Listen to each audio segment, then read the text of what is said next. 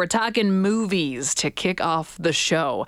The list of summer blockbusters is out, and I want to know which ones you are really looking forward to seeing. I'm not going to lie to you, I don't think I remember the last time that I saw a movie in a theater. I, I think maybe five, six years ago. It takes a lot, like a lot, to get me to go to a movie theater. And I don't know if maybe it's just my cynicism, but the movies that are on this list, I don't know if they're going to be the ones that are going to draw me back to seeing a movie in a theater. So we're going to have our next guest try to convince me and you which ones to really look forward to.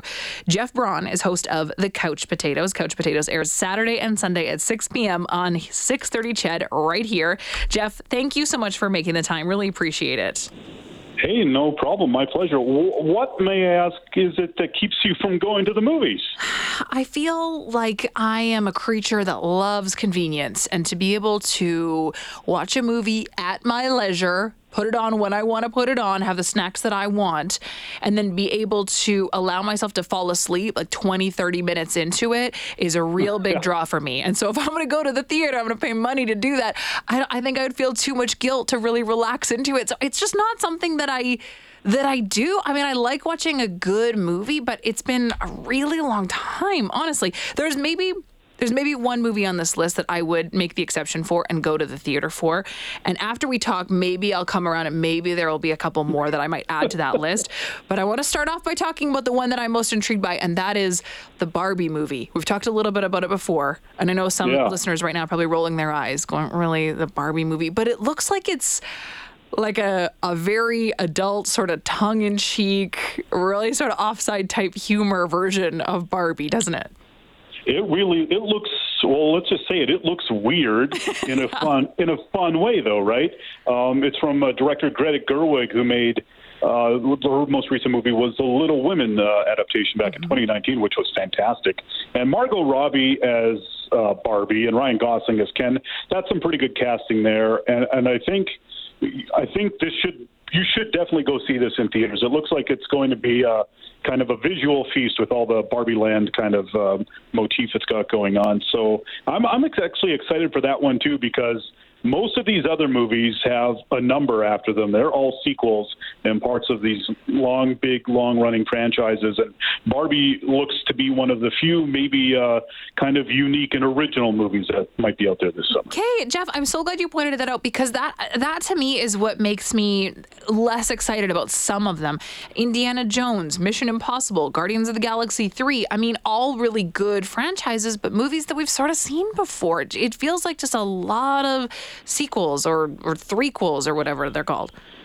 Oh, absolutely. And this past weekend, I saw Fast and the Furious 10, and that did not offer a lot in the ways of anything new that we haven't seen before. In fact, that movie was basically a greatest hits of the nine movies that came before it. So, yeah, finding something uh, fresh and original can be tough at the best of times at the movies these days, and in summer it's almost impossible. Yeah, and I mean this is something that we've talked about for a really long time. This has been a part of, of I think our culture for a really long time too. You know, you see remakes of TV shows all the time. This is not unusual, but I mean, is this anything other than just a studio trying to pull something off that's relatively easy? You got the cast in place, the storyline's pretty easy to cobble yeah. together. You've got a familiar uh, storyline for or, um, or or cast of characters for a movie-going audience that you know you know they're going to come, they're going to buy a ticket. It's really just it's simple to make some cash off of.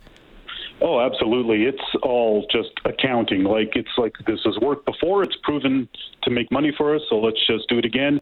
Anything original is too much of a gamble. So uh, that's how you end up with ten Fast and the Furious movies. I will say they are better at making sequels now than they used to be. Back in the 80s and 90s, anything that even got to like the third one, a part three, almost all the time was everyone would say, "Oh, the third one was just terrible," and you know they could do one good one, maybe a second one, but never three. And now all these things are going up six, seven, eight, nine, ten deep.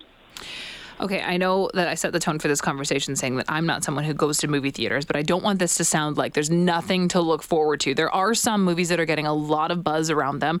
The Little Mermaid, the live um, adaptation of it, that one's getting a ton yep. of. Um, of press and attention. Why do you think that one is, is generating so much? Oh, well, it's, it's a Disney movie, right? And the original from 30 years ago is so beloved that uh, um, anytime they mess with something that's beloved, that's going to bring some backlash. But uh, these live action remakes. They've done a couple of them now. Of maybe they've they've been they've made a lot of money. They've been successful. People like them. I, I saw the Aladdin one. I didn't mind that.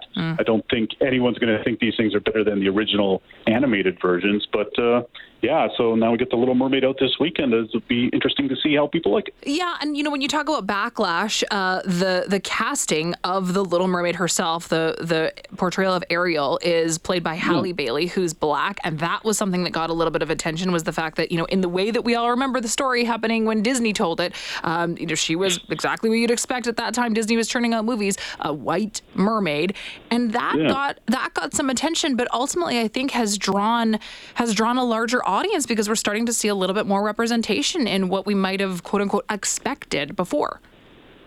Oh, absolutely. And uh, Disney, as you would expect, would be, um, you know, first in line for that sort of thing. And you know, it's maybe not to give Disney too much credit um, in that department because, again, it. The accountants, I think, have a lot of say in it, and diversity is good. That makes these movies are the diverse movies are global movies, and global movies make more money. Uh, Fast and the Furious is right up there amongst them, and stuff like that. Uh, it's- you know what I mean? Like, it's not just good enough for North Americans to want to watch it. Everybody's going to want to watch it because these movies cost so much to make, and they depend on bringing in, you know, if like when the Avatar came out, he said right out of the gate, James Cameron, if my movie doesn't make two billion dollars, it's a failure. So if you're dealing like that, you got to, you know, uh, rig these things to get as many people to watch as you can. Imagine that's your life. If I don't make two billion dollars off of this, I've I've failed. I know, that's a different reality to really live in. Okay, the superhero movies are still very popular. Spider-Man again, Jeff, really? This is, well, this is an animated one, Spider-Man Across the Spider-Verse on June second. That's a that's a so it's a different sort of Spider-Man thing. But yeah, it's a what the fourth Spider-Man fran- franchise in the last 20 years, I guess. We also got the Flash coming out in mm-hmm. June, and um, I, that oh, and we just had Guardians of the Galaxy three just a couple of weeks ago. It's still in theaters as we speak. And I- would put Transformers into that sort of category of superheroes, but maybe that's just me being really naive of what's a superhero and what what fits into that sort of universe. But yeah, another Transformers movie. Um, what what's totally original that you are really excited about? totally original aside from Barbie. I, I think while opening the same day as Barbie on July 21st is a movie called Oppenheimer from director Christopher Nolan about the the birth of the atomic bomb, obviously, and it stars Cillian Murphy and Matt Damon. And Christopher Nolan movies uh, hit and miss for me, but they're always interesting, and this will probably be some sort of a massive spectacle to watch. And it's uh, it's a biopic of the guy who invented the nuclear bomb, but uh, so it might not be you know a fun, happy, joyous experience, but it should be something interesting to look at. I think. Sometimes those are the most fun ones, you know, the ones that are a little bit dark and, you know, really take a deep Yeah. dive into a part of history that we don't necessarily know a lot about. That one, I think it Right. could be up my alley to go to see in a theater. We'll see. I'll check back in with you, Jeff, and I'll, I'll follow up and let you know if anything convinced me to go watch in theaters. Are you going to All see, right. are you going to see all of these that are on this list? Are you going to just knock them off one by one? I'm going to see most of them. I'm not going to that Transformers movie. I can tell you that. I tapped out after the second one. That's a terrible franchise, but. Uh, For those who enjoy it, I hope they have fun. Okay, okay, well said. A scathing review, but hey, if it's your thing, good for you. Jeff, thank Yeah. you so much for making the time. Always good to talk to you.